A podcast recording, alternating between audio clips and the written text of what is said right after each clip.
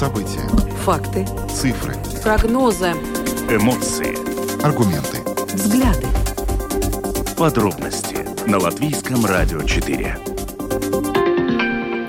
Добрый день, здравствуйте, уважаемые радиослушатели. Программа «Подробности» на волнах Латвийского радио 4. Сегодня ее проведут Юлиана Шкагала и Владимир Иванов. Ну и по традиции вначале коротко о главных темах нашей сегодняшней программы. Итак, сегодня 26 апреля. Вначале мы поговорим о том, что партнеры по коалиции еще будут обсуждать возможные решения по компенсации роста цен. Речь идет о повышении минимальной зарплаты и досрочной индексации пенсий. Министр иностранных дел России Сергей Лавров заявил, что существует реальная опасность ядерной войны. Тем временем глава МИД Латвии Эдгар Ренкевич считает, что угроза Лаврова – признак успеха успеха Украины. Во второй части программы поговорим о том, что начиная с 30 апреля компания по международным перевозкам Эколайнс возобновляет регулярные рейсы по маршруту Рига-Львов. Будем говорить с руководителем этой автобусной компании. Клиенты дирекции безопасности дорожного движения платят за ряд услуг значительно больше, нежели составляет себестоимость этих услуг, как говорится в ревизионном заключении государственного контроля. Впрочем, ЦСДД обещает пересмотреть цены. Добавлю, что видеотрансляция программы «Подробности» доступна на домашней странице Латвийского радио 4, lr4.lv, на платформе э, РусЛСМЛВ, а также в социальной сети Facebook на странице Латвийского радио 4 и на странице платформы РусЛСМ. Слушайте записи выпусков программы «Подробности» на крупнейших подкаст-платформах. Также напоминаем вам, что все программы Латвийского радио отныне можно слушать в новом мобильном приложении «Латвия радио» в вашем смартфоне в любое время и в любом месте. Мобильное приложение доступно на латышском и русском языках, и скачать его можно совершенно бесплатно в магазинах App Store и Google Play. Ну а далее обо всем по порядку. Подробности прямо сейчас. Программа подробности на Латвийском радио 4. Поговорим о компенсации роста цен. Возможно, это будет механизм в виде повышения минимальной зарплаты до 700 евро и досрочная компенсация пенсии. Именно э, эти меры э, продолжит обсуждать коалиция. Э, на прошлой неделе на встрече партнеров по коалиции министр благосостояния Гати Сеглитис представил планы повышения минимальной заработной платы до 640 или 700 евро со следующего года. А, кроме того, обсуждается возможность досрочной индексации пенсии, ну и также сохранится форма жилищных пособий, при которой государство софинансирует 50% расходов, связанных с жилищными пособиями. Но хватит ли этих мер? Сейчас более подробно поговорим с председателем правления организации «Латвийская сеть по борьбе с бедностью» Лайлой Балгой. Э, добрый вечер. Добрый вечер. Э, госпожа Балга, но вот э, все эти благие намерения, о которых мы слышим в последнее время, разумеется, они очень э, должны порадовать жителей нашей страны, потому что действительно рост цен, он налицо и он достаточно стремительный. На ваш взгляд, как оперативно нужно принимать такие меры, исходя из того, что в нашей стране дорожает практически все, начиная от продуктов питания, э, продолжая услугами и затратами на энергоресурсы, и помогут ли э, смягчить эту ситуацию вот как раз досрочная индексация пенсии, например, или повышение минимальной зарплаты. Давайте, может быть, с пенсии начнем.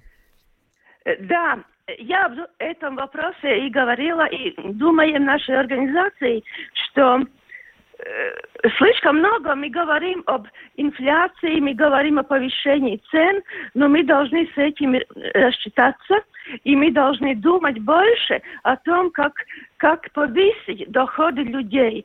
Я думаю, что правительство реагирует довольно, довольно удовлетворительно, но э, в каждом случае мы должны понимать, что есть группы людей, у которых есть очень низкие доходы. И в каждом случае, если если есть какие-то доплаты до э, индексации, например, пенсий, да, это, эти суммы есть очень мизерные, очень мизерные, э, с которыми, скажем, э, э, руководится и, и, и предлагает Министерство благосостояния. Я думаю, что э, эти, этих, для этих пенсионеров мы должны думать более более активно, более повыше, повыше возможности повысить доходов для людей, которые, например, в Латвии живет 24% жителей. Это один момент. В каждом случае отношении повышение минимальной э, зарплаты.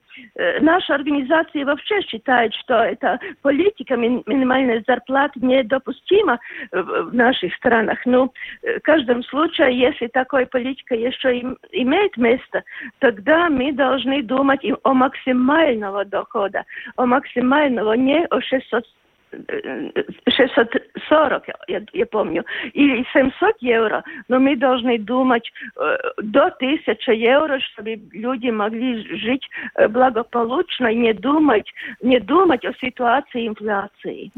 А мы с вами некоторое время назад, еще до того, как э, очень стремительно стали расти цены на энергоресурсы, обсуждали данные по поводу э, количества жителей Латвии, проживающих ну, на границе бедности. Да, да. да Насколько да. усугубилась ситуация, вот по, по информации вашей организации, к этому я моменту? думаю, что ситуация, ситуация не изменилась, и, и я думаю, еще ситуация ухудшилась, потому что мы должны очень э, э брать, э, брать во внимание ситуации, что в нашу страну приезжают люди из Украины, которые мы, которым мы должны помочь, которым мы должны э, обеспечить благоустроенную жизнь, так же, как жителям Латвии. И в этом ситуации э, э, э беднота, беднота э, людей в Латвии ухудшается. Я думаю, что э, мы должны думать не только о о том, как, э, как э, жители Латвии улучшают свою ситуацию, но вообще жители, которые приезжают и которые, э, которые вместе с нами здесь находятся. Госпожа Балга, вопрос, который касается вот поддержки Э, тех людей, которые находятся на грани бедности, риск э, достаточно высок, и даже те, кто э, получают э, достаточно относительно нормальные доходы, тоже рискуют скатиться вниз. Накануне сообщалось, что да. правительство планирует разработать механизм адресной поддержки для тех, кто в ней нуждается. Понятное дело, это самые уязвимые слои населения, но, на ваш взгляд, каким должен быть этот механизм? Как он должен работать, чтобы помощь, прежде всего, доходила до тех людей, кто действительно в ней очень и очень нуждается? Честно говоря, э, по-моему, люди должны сами больше стараться, э, стараться иметь доходы для своей жизни. Правительство это есть только один инструмент, которым, э, который людям помогают, помогает. И в связи с этим, я думаю, что цель правительства это правильно, что должен быть подход к специальным группам. Но тут мы должны тоже иметь факт, что наши чиновники, наша структура правительства не всегда понимают, какие люди, какие группы, какие направления, как сказать лучше, какие вот ну, группы, скажем так, э, в Латвии, в Латвии имеют бедность, которые, которые имеют э, нужду э, для, для пособий правительства и даже самоуправления, что это есть довольно равнодушное отношение к этим группам, потому что все время идет это отношение к, эм, к людям со стороны чиновников, которые не осознают фактически реальную ситуацию. Я боюсь больше всего этого. Но то, что надо помочь конкретным группам, что надо помочь конкретным людям, конкретным семьям, это, я думаю, подход правильный. Но здесь ничего не изменилось? Это сеньоры и многодетные семьи? Э, базовые, базовые группы, конечно, многодетные семьи. Но я думаю, что сеньоры, даже если эта индексация очень мизерная будет, э, все равно сеньоры может жить э, довольно хорошо. Если я, я лично думаю, что даже этот факт инфляции, это есть такой косвенный факт, который больше поднят на уровне масс-медий, на уровне политиков перед выборами. Фактически экономическая ситуация не так плоха, и наши люди име, имеют возможность выжить довольно хорошо, если они имеют доходы, э, доходы, которые есть э, соответственно их нуждам. А скажите, вот еще возвращаясь к теме досрочной индексации пенсии, насколько этот механизм действенный, есть ли смысл вообще в этом, когда пенсия будет... Это смешно. На один да, месяц раньше смешно. будет индексироваться. Да, это чисто, чисто, э, чисто выборная кампания консервативной партии, по моему взгляду. Это не имеет никакого значения для э, улучшения жизни пенсионеров. Это просто смешно. То есть, на ваш взгляд, ну так обобщая, это безусловно повышение минимальной заработной платы, да, но не до 640 или 700 евро, а выше. Максимальная должна быть. Максимальная должна быть, если вообще эта политика существует в нашей стране. Ну и понять, э, кто у нас те категории жителей, жителей, которым нужно оказать э, вот эту э, целевую поддержку. Э, целевая поддержка, как вы уже упоминали, это есть многодетные семьи, эти одиноковые, э, одиноковые люди, которые должны э, заботиться сами о, себе. И еще, конечно, часть пенсионеров, небольшая часть пенсионеров. Ну что ж, большое вам спасибо за интервью. Лайла Балга, председатель правления организации «Латвийская сеть по борьбе с бедностью», была с нами на связи. Еще раз благодарим вас и хорошего вечера. Спасибо. Спасибо.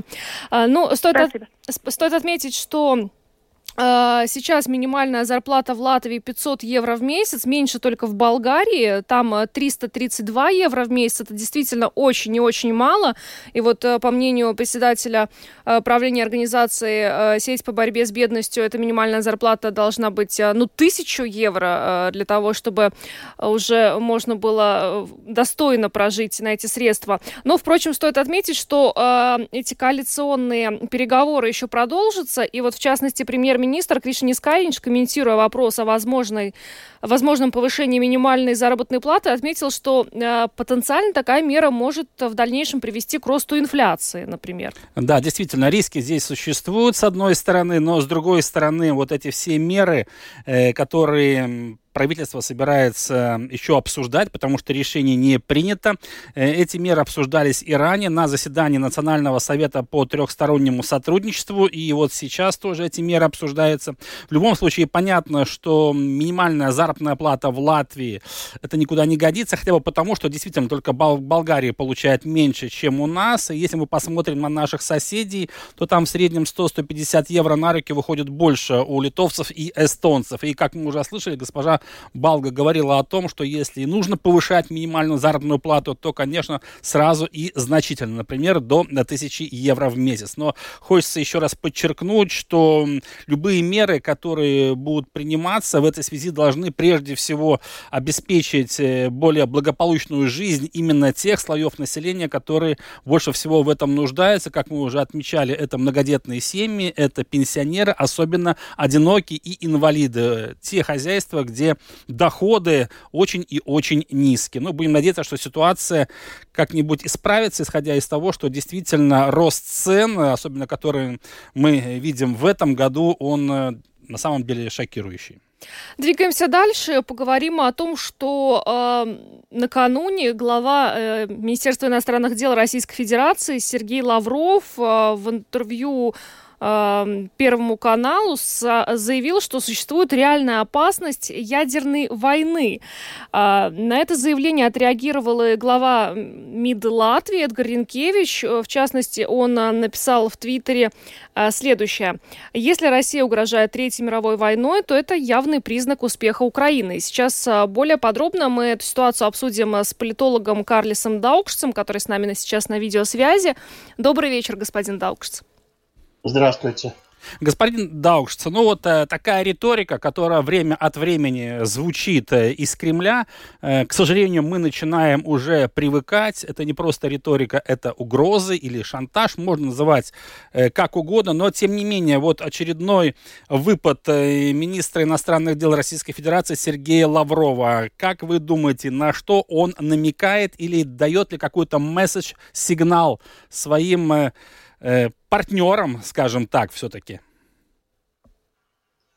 Вы знаете, на мой взгляд, все-таки нужно учесть, что Лавров не является фактически настоящим министром иностранных дел, как это был Бисмарк или Горчаков, а он все-таки является ретранслятором, ретранслятором того человека, который принимает главные решения. И мне очень трудно рационально объяснить всякие, например, заявления и первого лица, когда он говорил, говоря о ядерных каких-то отношениях, он говорит, что мы э, попадем в рай, а они просто сдохнут. Объяснить рационально все эти выражения, которые идут из Кремля, просто уже невозможно. Мы живем в иррациональный век. Что касается конкретного заявления господина Лаврова, то я думаю, я еще помню по своим студенческим годам, то есть в 1968 году был принят э, договор о э, ядерном нераспространении.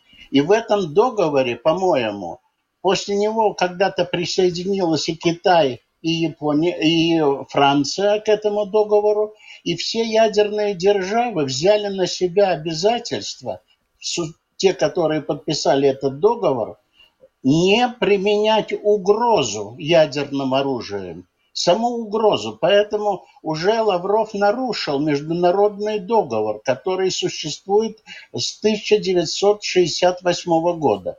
В то же самое время 170 э, государств фактически сейчас вздрогнули, потому что оказывается все-таки, что такая угроза со стороны подписанта документа Организации Объединенных Наций существует. Поэтому думаю, что здесь назревает и международный скандал.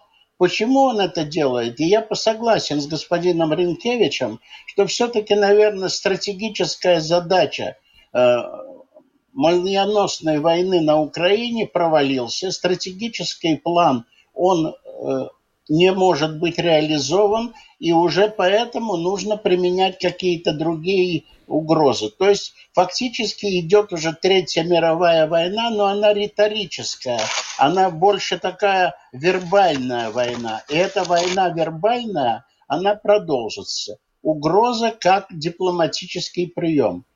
У меня есть, конечно, еще одно подозрение, что э, господин Лавров все-таки это сделал заявление перед ему было известно, что сегодня в Рамштайне, то есть в Западной Германии, э, собрались 40 государств министров э, вооружений, мини, военных министров, а также генералов, которые обсуждают ситуацию на Укра... в Украине, и, и там принимаются решения о дополнительной помощи, о дополнительных военных поставках для украинской армии. Поэтому, наверное, это какое-то, знаете, чтобы кого-то испугать, может быть, каким-то образом надавить или дать какой-то аргумент, который могут использовать для каких-то э, смягчающих действий э, под угрозами вот этих э, всех вербальных выражений господином Ларовым.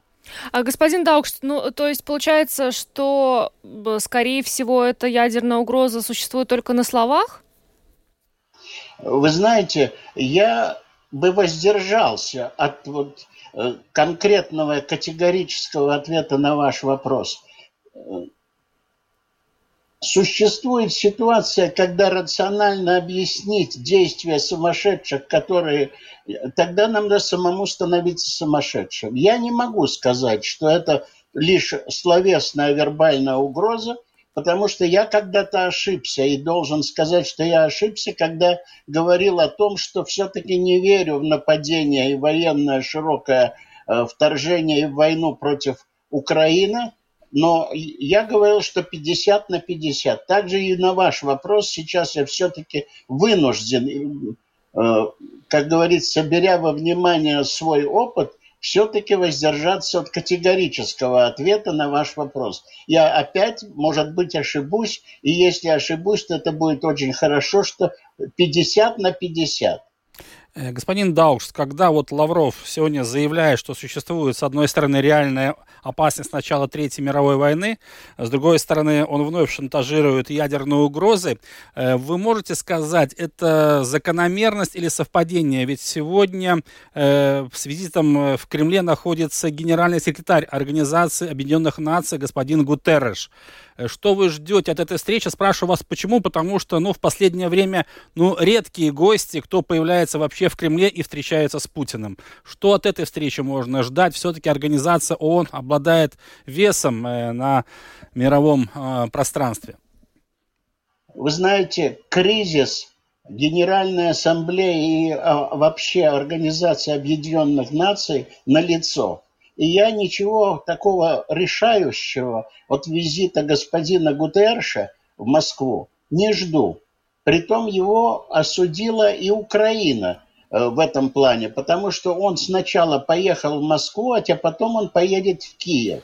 То есть он может передать, он уже предложил однажды быть посредником мирных этих переговоров, но это не решается. Ни, ни одна из сторон, ни, ни Турция, которая также предлагала или э, предлагали Иерусалим как место встречи и переговорную площадку. Но это ничего не срабатывает. Пока все-таки, к сожалению, я думаю, что все решается на поле боя.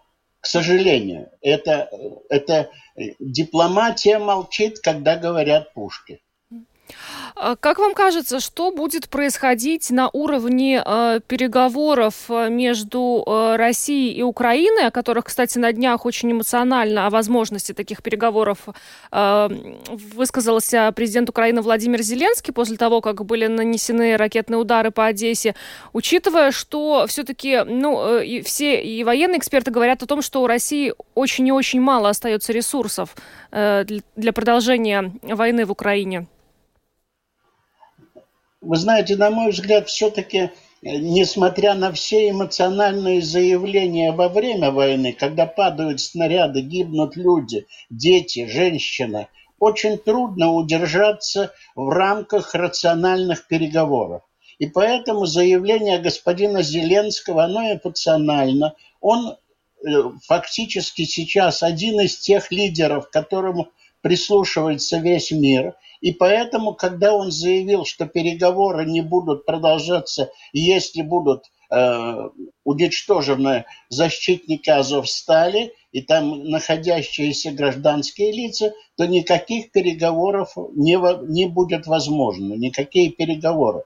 Но, к сожалению, я все-таки также по своему опыту думаю, что я буду прав, что все-таки рано или поздно переговоры будут они не, неизбежны в, чисто, в чисто логическом плане. Конечно, если не победить совершенно сумасшедшие, э, которые могут применить какое-то э, химическое или, э, или ядерное оружие, но я историк, и я помню, что даже когда Гитлер проиграл в 1941 году свою молниеносную войну и не применил все-таки, несмотря на все свое, свое бешенство, химическое оружие – то это меня как-то еще вот успокаивает чисто этот пример, что сумасшедшие все-таки тоже хотят жить. Господин Дауш, вы как раз вот, если мы говорим о переговорах, э, буквально Э, вчера стало известно официально, что Эммануэль Макрон еще на пять лет остается хозяином Елисейского дворца. Он достаточно часто общался с Путиным. Можно ли ожидать, что в ближайшее время именно этот политик станет лидером Европы? Ну, исходя из того хотя бы, что Олаф Шольц, канцлер Германии, свои позиции несколько растерял в последнее время. Да, вы э, в этом вопросе очень точны. Я думаю, что у амбиции у Макрона стать лидером Европы есть, но исполнятся ли эти э, амбиции, я не очень уверен. Я все-таки его считаю, что Франция избрала из двух зол э, самую слабую. Это не лидер Франции мощный. И его звонки господину Путину, они не будут так э, часты, как они были до, когда он прощупывал свои президентские, предпрезидентские выборы, и он пытался это уяснить на международной арене. Сейчас они померкнут, и он не будет так часто звонить, потому что он все-таки присоединяется ко всему западному миру. Он становится одним из лидеров западного мира, но не ведущим лидером Европы. А то, что касается, вы правы в том, что э, сейчас вообще-то идет речь о очень сильно слабой позиции Шольца, и, возможно, та коалиция, которая в Германии э, под э, вот этими событиями Рамштайна, он сигнал – Германии, что Германии пора э, все-таки больше прислушиваться к заботам Украины, что э, возможно развал коалиции в Германии. А это очень, ну, такой э, сигнал плохой для Европы в целом. Ну, в завершение не могу вас не спросить о ситуации в Приднестровье, где э, второй день э, подряд звучат взрывы, и э, Тирасполь э, назвал их террористическими атаками, а Кишинев и Киев провокациями. Но здесь нужно э, вспомнить, что 22 апреля буквально один российский генерал, рассуждая о дальнейшем развитии российского вторжения, как раз упомянул Приднестровье. Как вам кажется, что, что сейчас происходит? С Приднестровьем? Э, вы знаете, я думаю, что здесь э, то, что я начал говорить, что это вербальные такие бои, которые ведутся со всех сторон. Конечно, у России есть только одна цель. Она была с самого начала фактически артикулирована, и этот генерал случайно, наверное, или случайно, или осознанно, он все-таки высказал эту цель.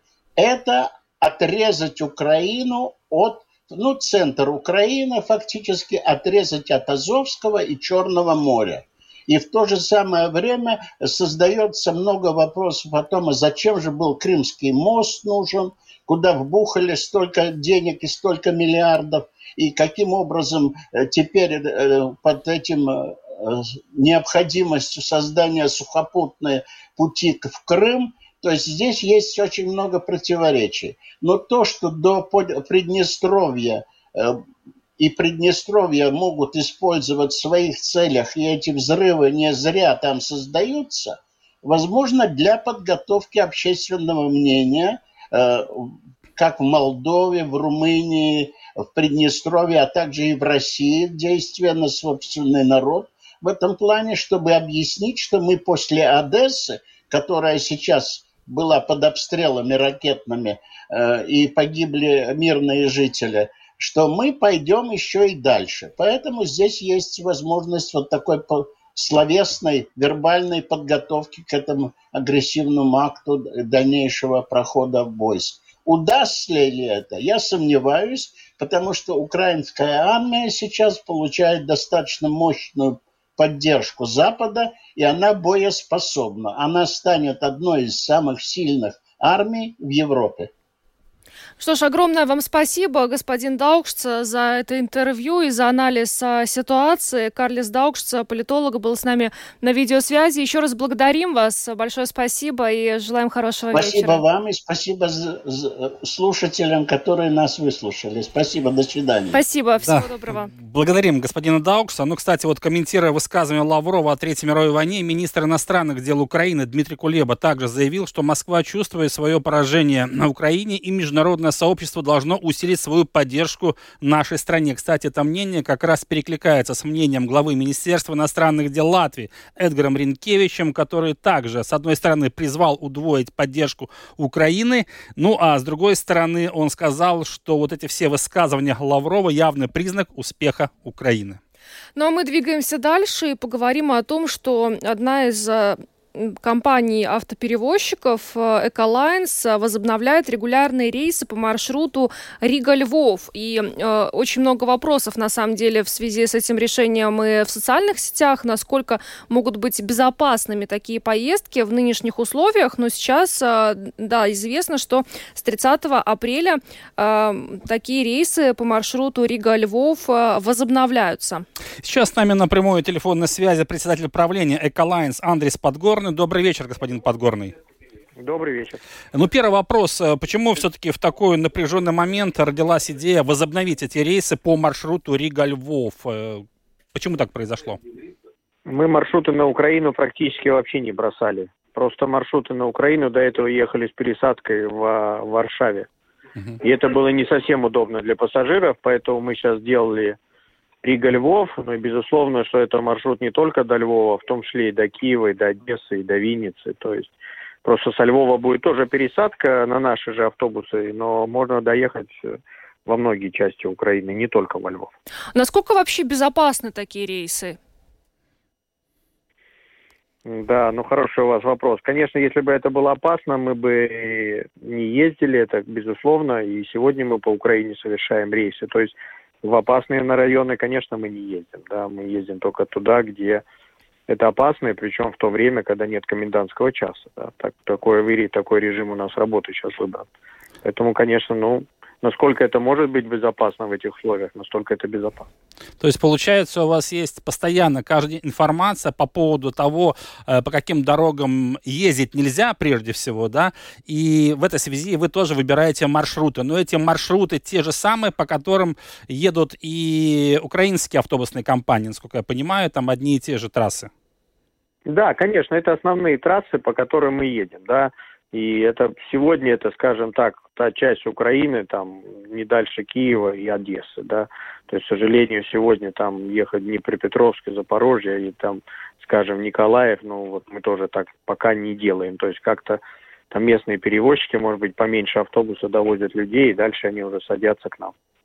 А есть э, спросы на такие рейсы? То есть, может быть, э, э, украинцы, которые прибыли в Латвию, например, после начала войны, сейчас уже ну, активно возвращаются назад или нет? Нет, но движение людей существует, безусловно. Оно было и, естественно, существует. Страна большая, и действительно по-разному люди двигаются, но в автобусы, да, они заполнены. То есть людей это спросом, безусловно, это существует, потому что в том числе не летает авиация, как вы понимаете, на личных транспорте это тоже определенные проблемы, очереди на границах, дорогое топливо, поэтому ну, автобусы сегодня на Украину, да, едут, людям это необходимо. И возвращаются по люди? Да, и... По-разному едут, да, автобусы едут, но по-разному. Конечно, все-таки въезжает, выезжает из Украины больше, чем въезжает, по нашим данным, ну, именно у нас но, безусловно, в Украину тоже люди возвращаются. Ну, вы уже говорили о том, что вы не прекращали поездки в Украину, только до этого вы совершали их через Варшаву. Сейчас получается, что вы будете ехать напрямую, то есть и время в пути, наверное, тоже сократится, будет более... Да, это основное, безусловно, это основное. То есть время пути сократится, да, то есть это, это будет просто то, что людям будет, мы просто сделали такой рейс, чтобы он был более удобный, то есть для части пассажиров он вообще будет прямой, а для части пассажиров, которые дальше западной Украины Львова, он будет с пересадкой, но это будет на, на порядок короче, часов там на 6, 8, 12, ну по-разному, да, но будет короче, просто людям будет удобнее. Ну что ж, большое вам спасибо за информацию. Андрей Подгорный, председатель правления Эколайнс, был с нами на связи. Еще раз благодарим вас. Да, всего доброго, до свидания. Ну, мы видим, что даже в этой сложной ситуации э, люди ездят в Украину, то есть я предполагаю, что и родственники, и, и те украинские беженцы, которые изначально прибыли в Латвию, э, возвращаются, потому что я знаю, есть конкретные случаи, когда э, были приняты решения вернуться назад домой, несмотря на то, что война продолжается. Да, но в любом случае интерес к этим рейсам наверняка высокий, потому что в противном случае эта компания не возобновляла бы прямые рейсы, которые уже не идут через Варшаву, и понятное дело, что с потоком людей, которые выезжают или въезжают в Украину, действительно очень много будет желающих попасть, например, во Львов. Ну и как уже рассказал господин Подгорный, это, скажем так, первая базовая точка. Уже из Львова можно будет попасть в те города Украины, в которых на данный момент относительно безопасно. Говорит о том, что в любом, э, скажем, городе, где не идут бои или где не гремят взрывы, безопасно, об этом говорить не приходится, потому что сегодня на территории этой страны к сожалению, идет война, а значит, в любой момент может, как говорится, прилететь. Ну, будем надеяться, что все риски были просчитаны перед тем, как принимать такое решение. Ну, а мы двигаемся дальше и поговорим о том, что государственный контроль провел ревизию, э, управляет ли Министерство сообщения обществами капитала в соответствии с нормативными актами и хорошей практикой. А, ну и в рамках этой ревизии э, госконтроля пришел к выводу, что клиенты Дирекции безопасности дорожного движения, или ЦСДД, как у нас называют, платят за ряд услуг значительно больше, нежели э, составляет себестоимость этих услуг. Ну, э, в частности, аудит показал, что из 39 отобранных для ревизии услуг стоимости 7 была более чем на 5% выше себестоимости, а 20 более чем на 5% ниже себестоимости услуги. Ну и также установлено, что некоторые услуги являются обоснованно более дорогими, так как направлены на получение эксклюзивных услуг по свободному выбору клиентов. Но в ряде случаев убыток от оказания одних услуг компенсируется за счет выручки от необоснованного удорожания других услуг. Да, ну цифры, здесь очень много цифр э, в этом э, докладе докладе госконтроля, но в любом случае некоторые могут даже удивить э, любого клиента дирекции безопасности дорожного движения, потому что по информации госконтроля, например, в 2019 году, это было некоторое время назад, но тем не менее клиенты переплатили в общей сложности почти 500 тысяч евро при оплате услуг дирекции безопасности дорожного движения. А это все-таки на минуточку полмиллиона евро. Ну и такая тенденция продолжалась и в предыдущие годы, поэтому э, работники госконтроля и решили э, провести такой разбор и анализ э, стоимости услуг, предоставляемых этой организацией. Но э, дирекция безопасности дорожного движения ознакомилась с итогами аудита госконтроля и, как нам сегодня сообщил член правления ЦСДД Мартинш Кревинш, цены будут пересмотрены. Ну и также он пояснил, почему вообще возникла такая ситуация, когда клиенты за некоторые услуги переплачивали. Skats no malas vienmēr ir, ir vērtīgs. Liels paldies valsts kontrolē par sniegtajiem ieteikumiem. Tos mēs noteikti ņemsim esam ieinteresēti uzlabot. Взгляд со стороны всегда является ценным, и большое спасибо госконтролю за предоставленные рекомендации. Конечно же, мы их учтем, так как мы сами заинтересованы улучшить качество предоставляемых услуг не только с точки зрения сервиса, но и для того, чтобы показать прозрачную ценовую политику работу над которой фактически мы уже начали и работаем над этим. Что касается услуг, то стоимость многих услуг дирекции безопасности дорожного движения давно не менялась. Вот уже много лет. У этого есть, конечно, свои плюсы, так как ЦСДД таким образом обеспечивала своим клиентам предсказуемые расходы за содержание транспортных средств. Как показывает практика, такую вот стабильность и возможность планировать расходы в долгосрочной перспективе клиенты очень ценили. Но тут есть и свои минусы, и госконтроль. Здесь прав, что есть целый ряд услуг, где их себестоимость отличается от цены, по которой они предлагаются. И есть отдельные услуги, за которые клиенты фактически переплачивали. Но при этом есть и много случаев, и госконтроль то это тоже отметил, когда цены за услуги слишком низкие, и они могут быть повышены. Если мы говорим о конкретных случаях, то здесь надо подчеркнуть, что зачастую они взаимосвязаны. Например, одна из услуг, о которой упоминает госконтроль, что цена на нее слишком высока, это теоретический экзамен. На самом деле так оно и есть, но в то же самое время надо понимать, что водители, когда они получают водительские права, сдают не только теоретический экзамен, но и вождение. И в этом же докладе госконтроля можно заметить, что стоимость вождения несколько занижена, и она могла бы быть выше. И потому, если мы смотрим в сторону клиента, то эта разница уменьшается, и в конце концов клиент с одной стороны не переплачивает, с другой не платит слишком мало. Так что, смотря на свою ценовую политику, мы тоже оцениваем все эти вещи в глобальном плане. Конечно, это не совсем правильно, в связи с этим мы уже подготовили поправки к прейскуранту, а в правилах Кабинета министров они прописаны под номером 1000. И эти поправки сегодня в качестве проекта подготовлены как правовые акты и уже находятся находится на пути к тому, чтобы их утвердило правительство.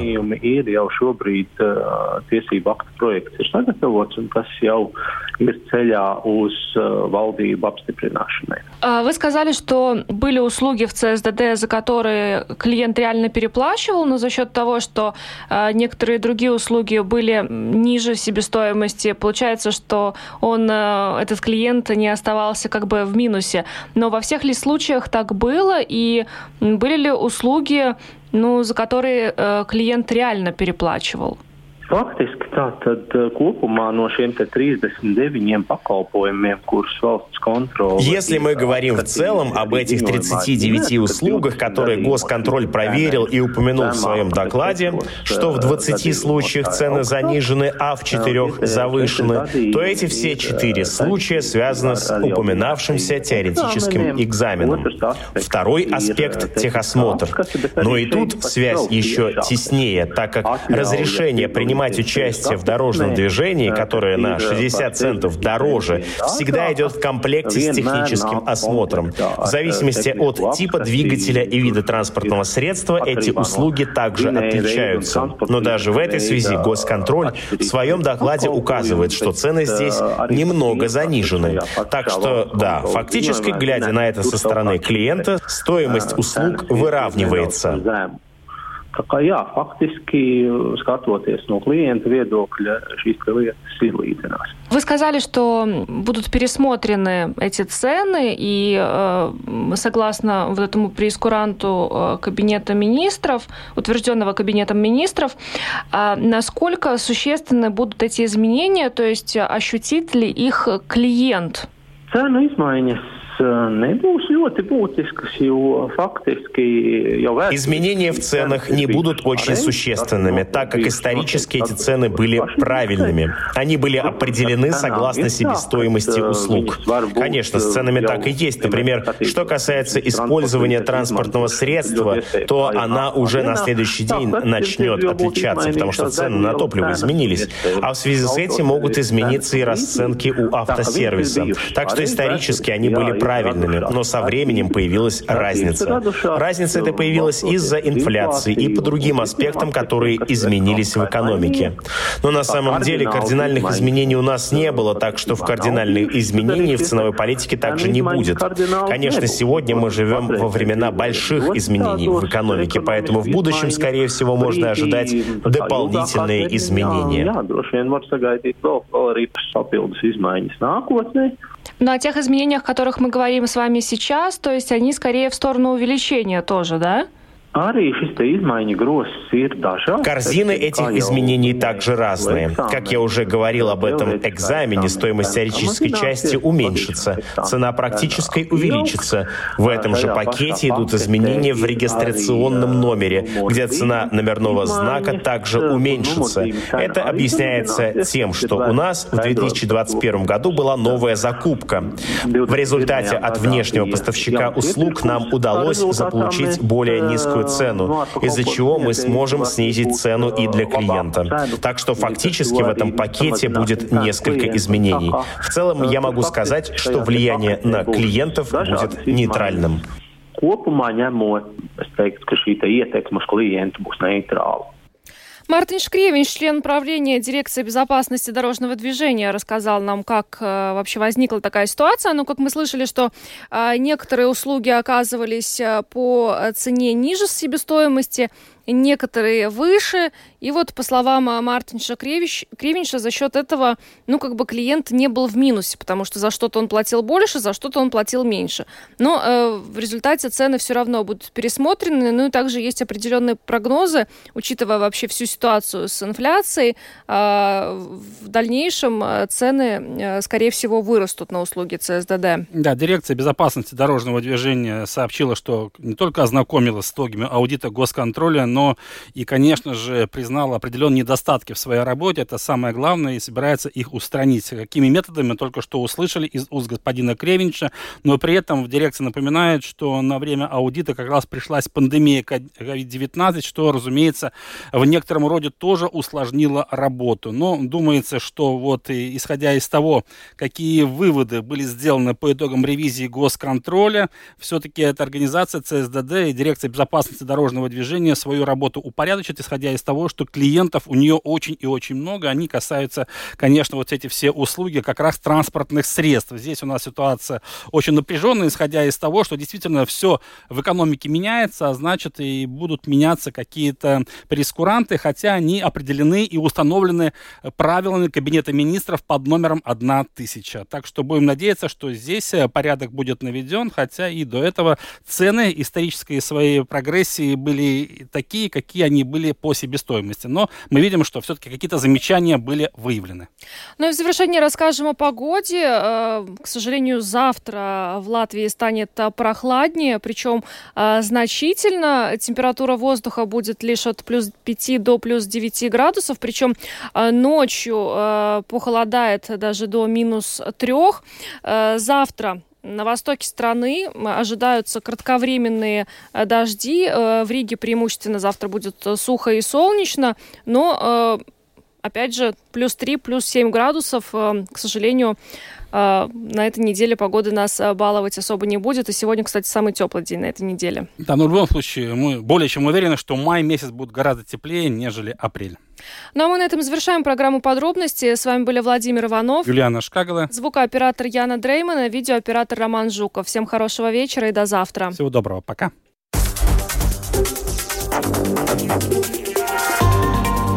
Латвийское радио 4. Подробности по будням.